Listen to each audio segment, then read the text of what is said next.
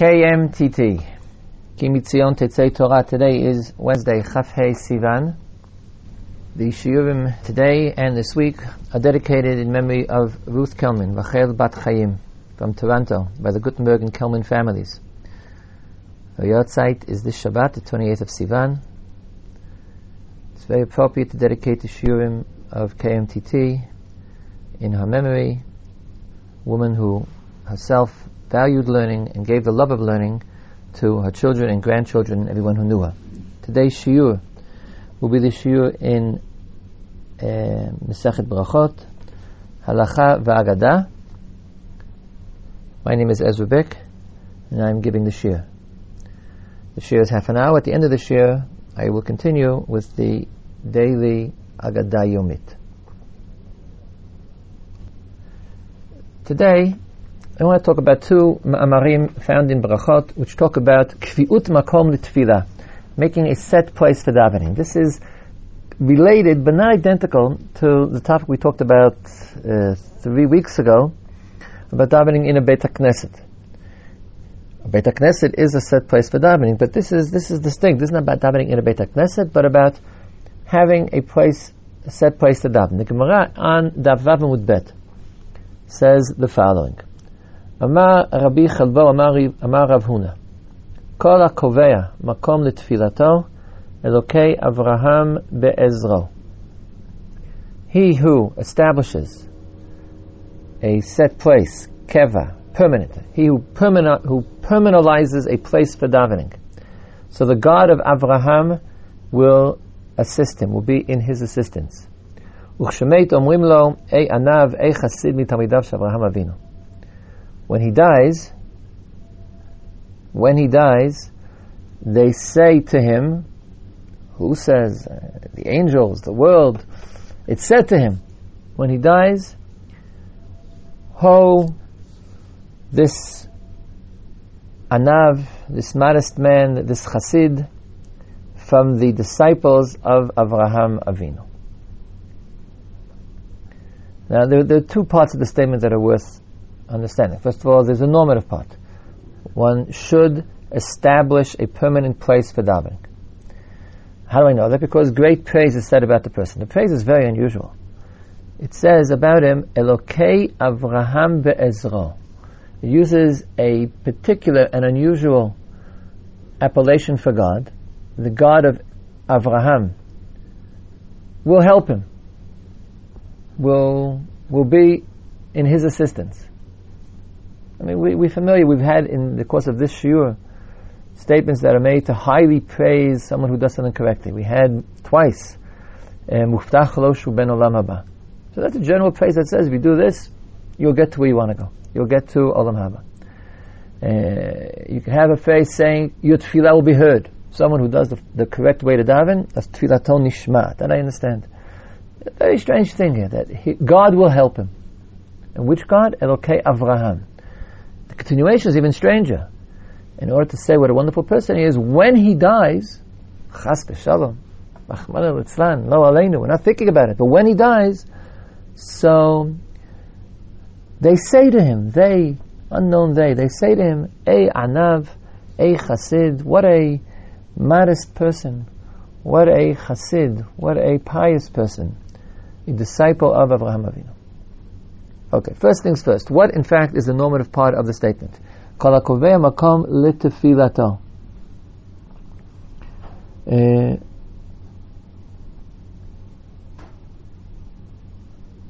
Rashi does not uh, does not uh, comment on this. You should have a permanent place for your davening. Rabbeinu Yonah, however, Rabbeinu Yonah explains that this statement does not apply to a Beit Knesset, to a shul. He says, in a shul, you don't have to have a seat. I think sometimes people think that you have to have in the same seat in shul. So Rabbeinu Yonah denies this. He says, if you're in a shul, wherever you daven is okay. There are poskim disagree with Yonah. There are two opinions about this. But the Rabbeinu Yonah says the following. He says, This whole statement does not apply to your place in a shul. Why? Because the entire shul is a makom tefillah.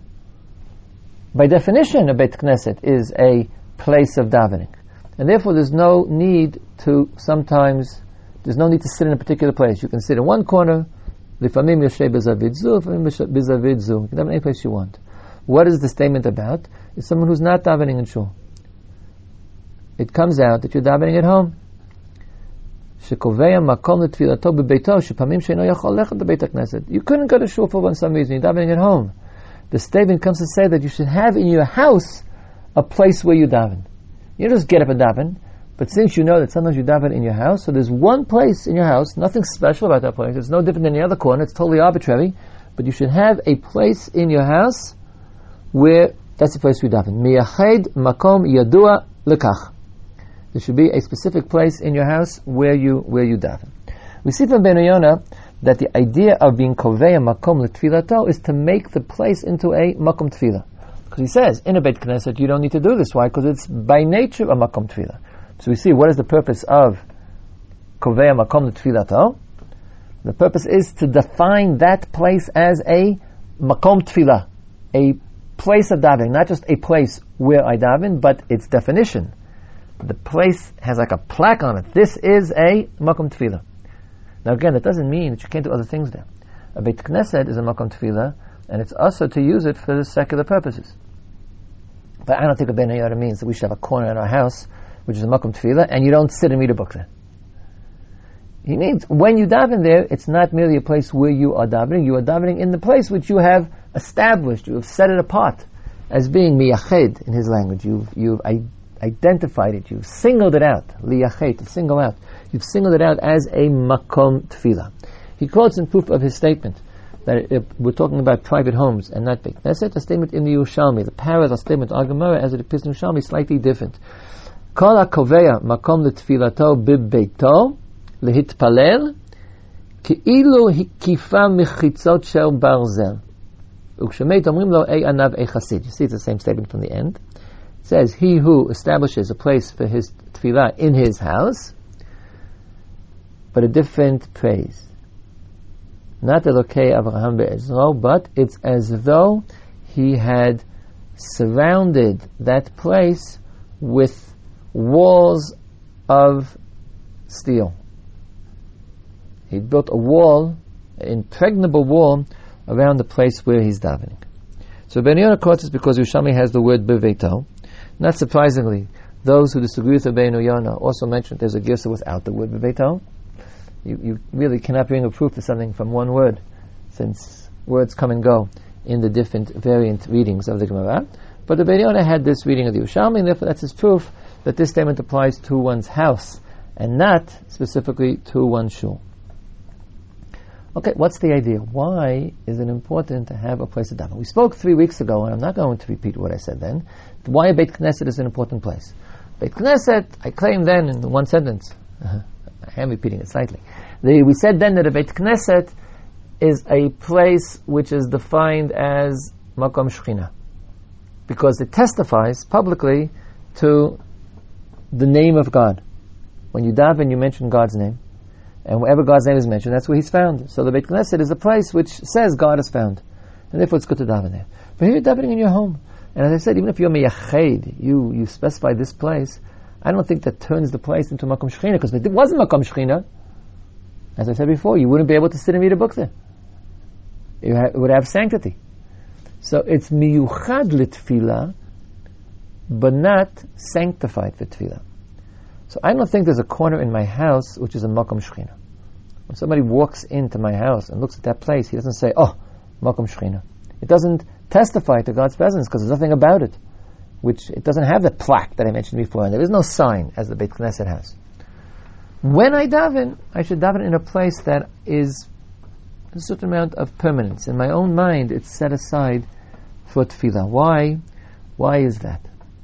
I think we have a different a different halacha here than what we discussed three weeks ago. I think we have here something about the nature of tefillah. It's possible to view tefillah, prayer, as communication. I have a need to speak to God, to speak to my Creator, to speak to my Father, to speak to He who understands all human beings. If it's communication, then I need to make sure that God can hear what I have to say. But that's simple. God can always hear what I have to say. That's the reason why you daven quiet, because you don't have daven out loud for God to hear what you have to say. You can communicate with God silently. If it's communication, then there is no need to define a meeting between myself and God. Today we know you can communicate by telephone, you can communicate by email. I'm communicating with you right now by a podcast. But Chazal thought that the nature of tefillah was not only communication, perhaps not even essentially communication. Its content is communication, but its framework is meeting.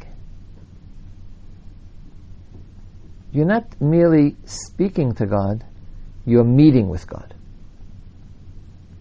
And I think that's the nature of the lacha that's being described here. When one prays, you should be praying in a place that's been set aside to meet God. We both, God and I, will come to that place. I mean, this is it's, it's, related to the idea we spoke about three weeks ago, but Makom Shechina. But there, Makom Shechina was something that transforms the world. We want God to be in the world. It's man's purpose to be the Merkava to be the basis, the carrying stone for God's presence in the world. Here we're talking about something else entirely. When you come to daven, don't imagine that you're sending messages to God. See yourself as meeting God. And for that, you have to have a place where you meet God. Why do you have to have a special place for that? Very simple. Because meeting God is not like meeting your friend. God is not of this world, and we are not of God's world. To meet God, you have to set aside, so to speak, neutral territory, or, or maybe better than neutral territory, an extra extraterritorial territory. God descends from His world, but He doesn't descend from His world to enter into my world. I have to ascend as He descends. We have to meet in the middle. And therefore I need, truth is it's always in this world, but I need to set aside in this world a place which I go there, God, so to speak, comes there, and there we meet. If you meet with God, you also speak to Him. I, I, imagine it's possible to meet with God and not speak to Him. And mystics meet with God in silence. Pasuk says, miyat tehillah." The praise of God is silence. There is a place where, in the silence, recesses of the soul, one can meet with God and not utter a word. But but in, in normal, a normal meeting with God is because you have something to say, and, and, and when you meet, you speak to Him.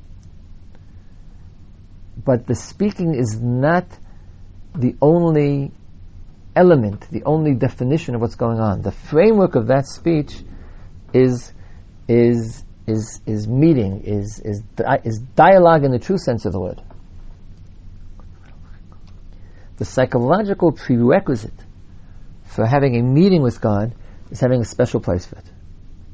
It's like, uh, so to speak, if you're having if you're having a date, so you you you you set aside a place where you're going to meet.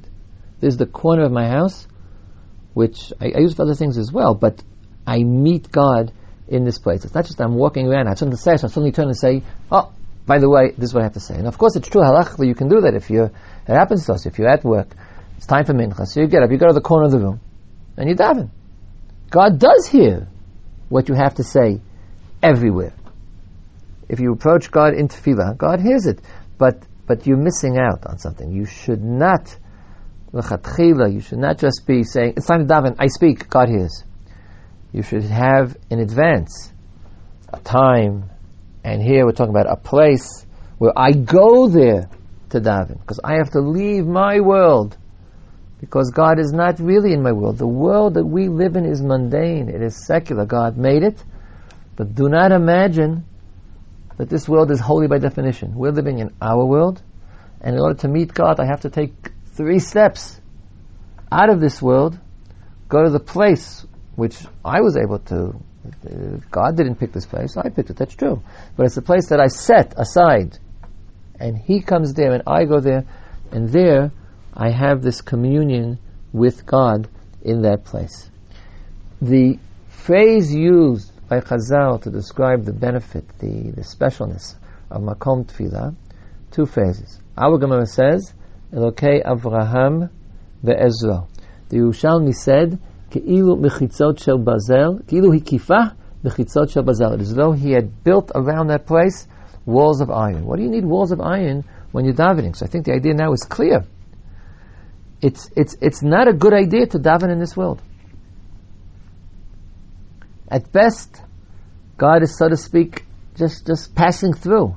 You can't really get him for a, a serious sit-down conversation there.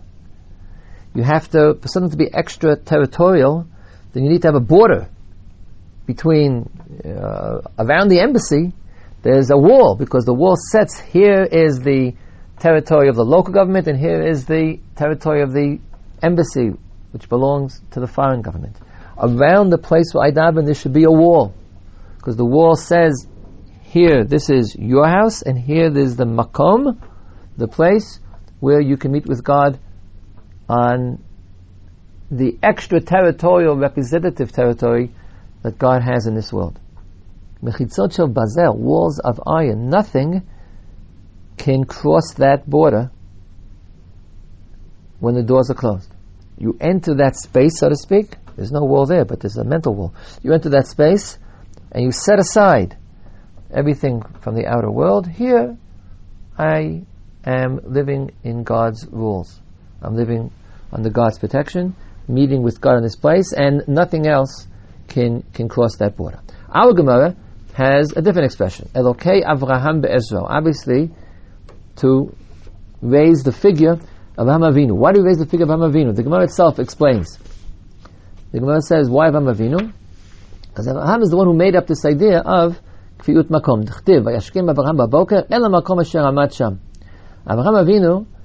uh, before the story of Sodom, the destruction of Sodom in Parshat Vayera, Abraham Avinu got up early in the morning and went to the place where he had stood there. This is the pasuk from which we derived Tfilat Shacharit. Abraham Avinu invented Shacharit because it says, "Vayashkem Abraham baboker."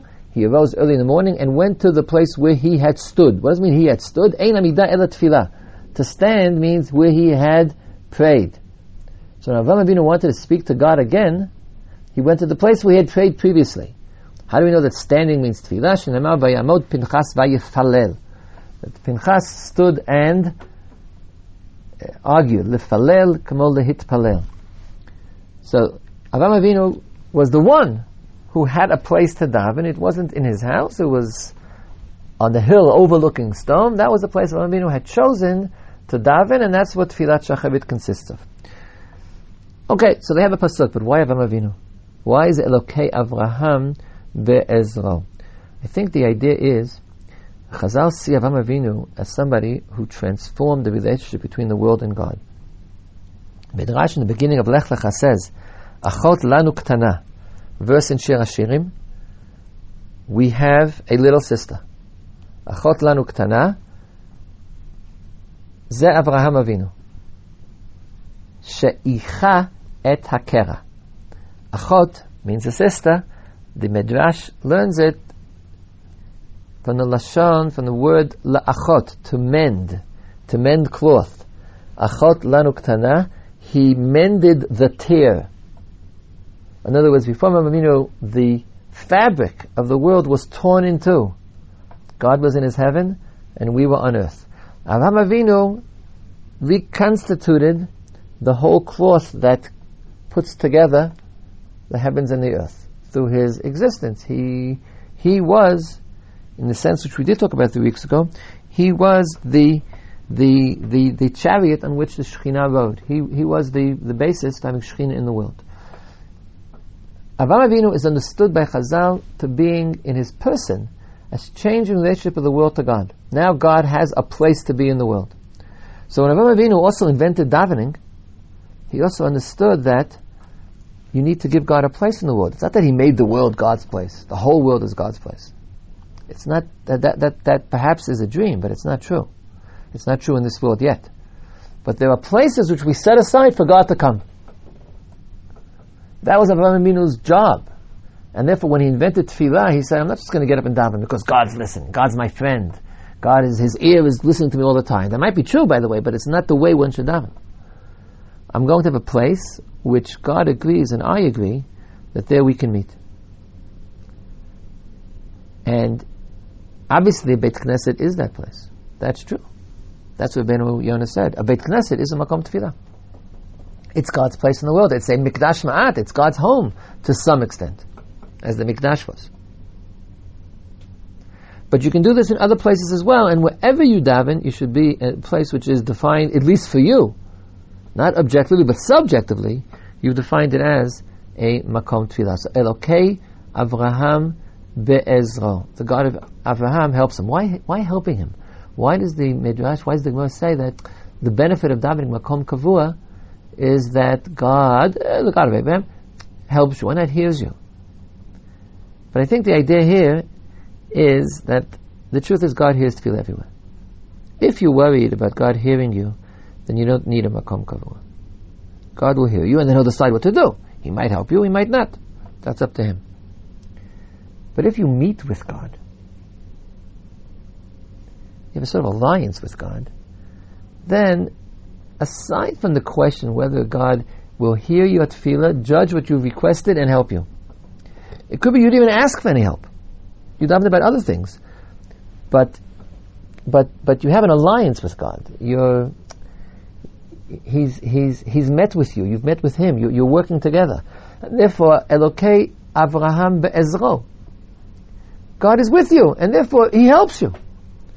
He helps you in, in, in, in all ways, the way he helped Avraham Avinu throughout his life. It's not connected to the content of tefillah, but to the nature of the human being who is not someone who only addresses God sometimes, but is someone who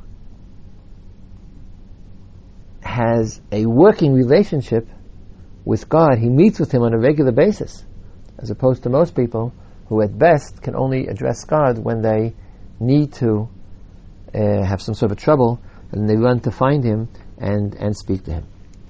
The same thing is found in the Gemara, one daf later on Daf Zayin. There are two Gemaras that talk about this exact phrase, being Kovea Makom Litfilato. The Gemara of Zayin would bet, towards the end of the, towards the end of the page, has the following statement about Koveya Makom Litfilato. Amar Rabbi Yochanan Mishum Rabbi Shimon ben Yochai. Kol Makom Litfilato. Same thing. He who has a permanent place for his tefillah. Oyevav nofelim tachtav. His enemies fall before him. שנאמר ושמתי מקום לעמי ישראל ונתתיו ושכן תחתיו ולא ירגז עוד ולא יוסיפו בני עוולה לענותו כאשר בראשונה.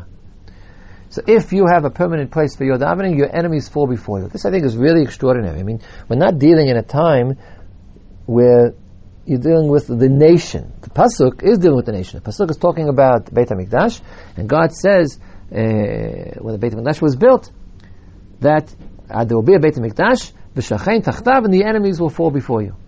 But Rav Shimon and Yochai and Rav Yochanan are talking about private tefillah. So obviously some of us have enemies. But it's a strange phrase to say your enemies fall before you. And why do they fall before you? Say God will help you, as we said in the first statement. But I think it's the same idea. The statement is that someone who has a makom kavua tefillah, so in all his life, God is with him. Because his whole relationship with God is different. He doesn't only speak to God, he's met with God.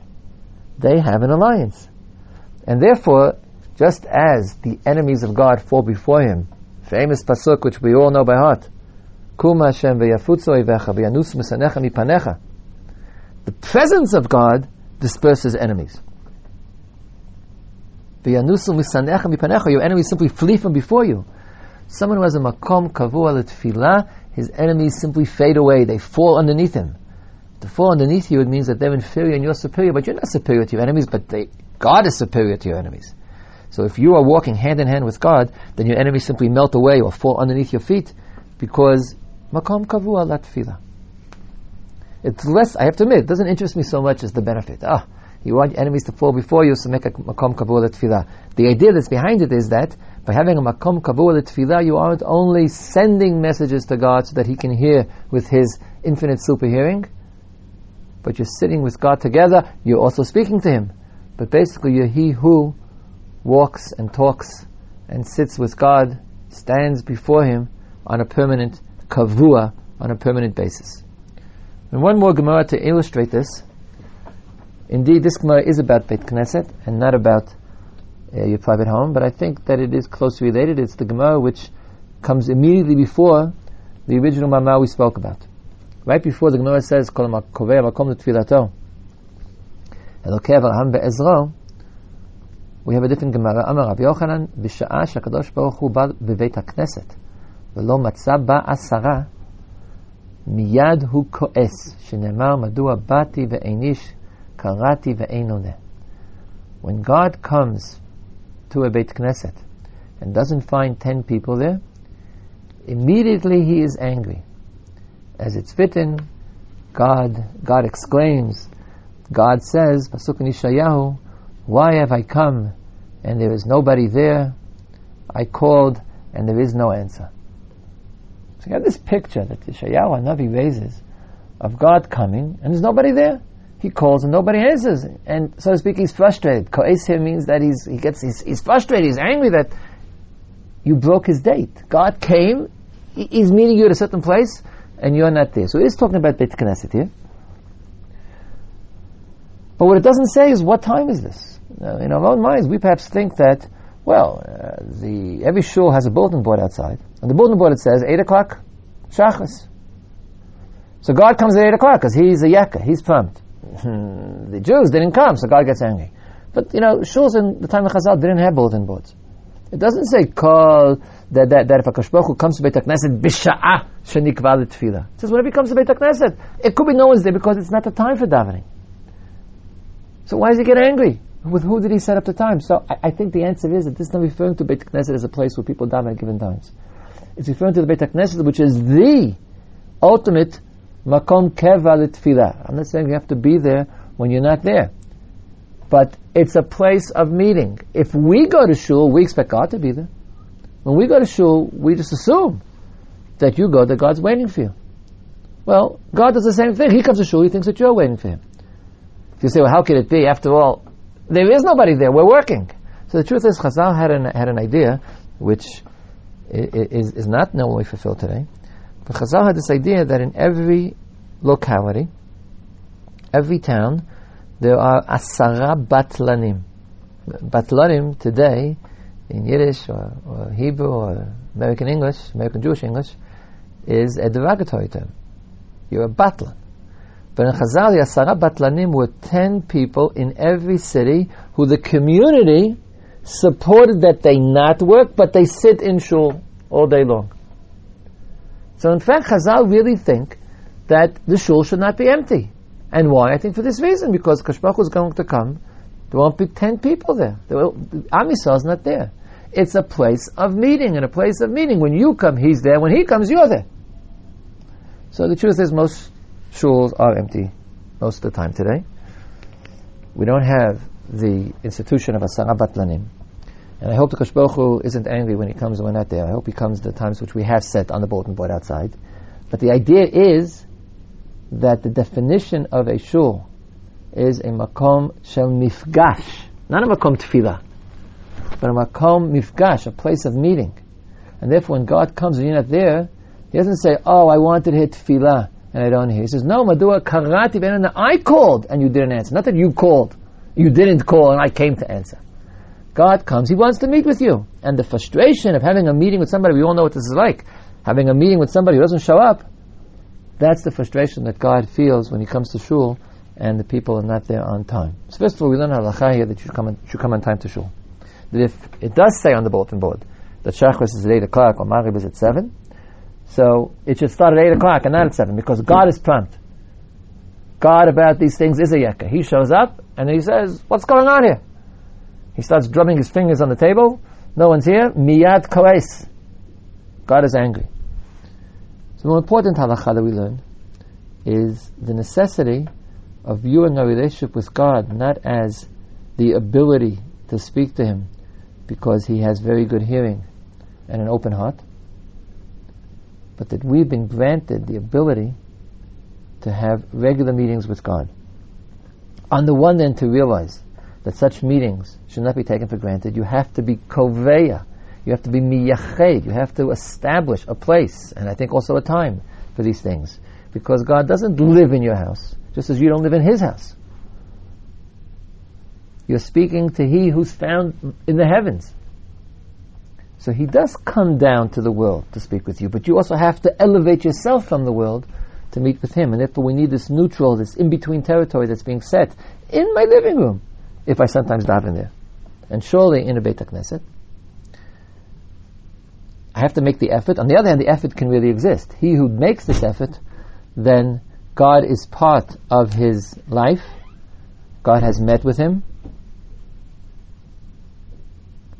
And he now has this permanent relationship with God. The end of the Gemara. When he dies, Omrim, Ei Anav, Ei Hasid, Mitamidav Shalom Avinu. It seems like minor praise. What a modest person. What a pious person. But I think the point is, is that you don't say, what a great person who's done amazing things. The being a companion to God is not a momentous effort on your part. It's a simple change in your personality. A anav, a chasid, mitamidav shalom avinu. He is a modest person. He didn't he needed something from God. He needed something to help. He didn't think of all kinds of crazy ways to do it. He just went and spoke to God. He knew that there's a place he could speak to God, and therefore, whatever he needed, he asked of God there. He, he's a pious person. Everything he needed, he asked of God. He didn't find other ways to get it. Mitamidav Avinu, he is a disciple of Avraham Avinu, who was defined as Hitalech Veheyei Tamim. God said to him, walk before me, It's kind of walk with me. It says walk before me. It's better than walk with me, but walk with me and before me, that's the definition of Avinu. He walked with God. Not that he built great things. He overturned the world. Walking with God, meaning that God is in the world, is in fact of evolution. But the definition of the person is walk with me. That's the definition of he who was koveya makom litfilato. And now for today's Midrash Yomi the last midrash in the Midrash Rabbah concerning the story of Chet HaMeraglim goes like this. It's talking about the eventual fact that God uh, forgave and did not destroy the Jews, because God had said that He wishes to destroy the Jews. Amar HaKadosh Baruch Hu God said to Moshe, I'm going to destroy the Jews from before me. So here's the answer that Moshe gives according to the Midrash. Amar lefanav ribon olamim, ata ma'arich af.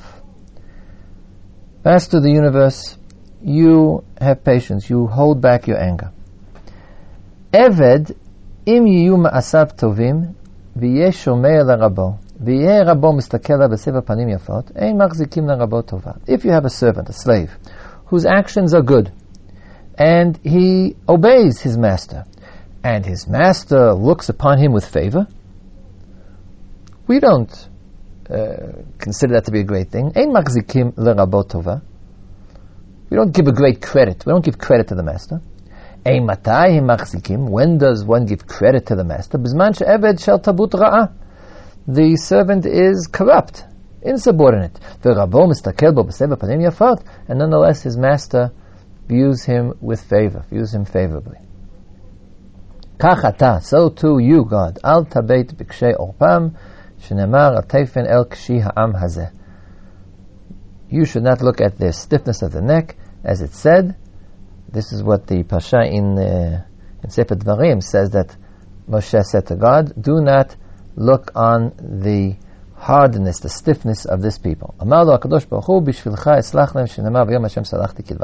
Rabbeinu raises a very interesting argument here, why God should forgive the Jews. He says, you know, if the Jews would be good and you would be nice to them, that would be no kunz. We, we wouldn't be that impressed by that. But if the servant or the Jews are disobedient and nonetheless you treat them nicely, wow, that's very impressive. That's Moshe Rabbeinu's argument. It doesn't seem like that impressive an argument. Yeah, that's because it's impressive. It's impressive because it's not logical that one should reward insubordinate servants. Interestingly enough, that's what God says to Moshe Rabbeinu. You, you think this would be an argument, and then God would say, okay, you're right. As in other places, when Moshe Rabbeinu advances arguments to God why he should be good to the Jews, why he should not punish them. Here, according to Midrash, God says to him, Bishvilcha eslach I will forgive them for you. I think that implies, not because the argument is that good, but I'll forgive them for you. Shenema salachti kidvarecha. Salachti kidvarecha. I will forgive them according to your words. Could be interpreted to mean, you've convinced me, but apparently Chazal understand it here as, I will forgive them according to your words, and only because you said it. Because you said this argument, therefore I will forgive them. And that's truly strange. In other words, God saying, does, they don't deserve to be forgiven, I'm doing it because I like you. So that could be, uh, I can understand that's what the Midrash is saying, but I think there's something else going on here. Really, what kind of an argument is it that if you reward good servants, nobody's impressed by that. Ein machzikim tova. We don't commend the master. But if you behave nicely, if you behave favorably, you look favorably upon a servant who is insubordinate, then mistaklim alecha panim eh, machzikim. Then we, we, we, we consider it to be very commendable. What kind of an argument is that? So I think we have to understand the argument, not that Moshe Rabbeinu is saying to God, do something that will be unusual. There's a famous story about the Vilna Gaon. That the Vilna Gaon said to the Magid, he said to the Dubno Magid, give me mussar.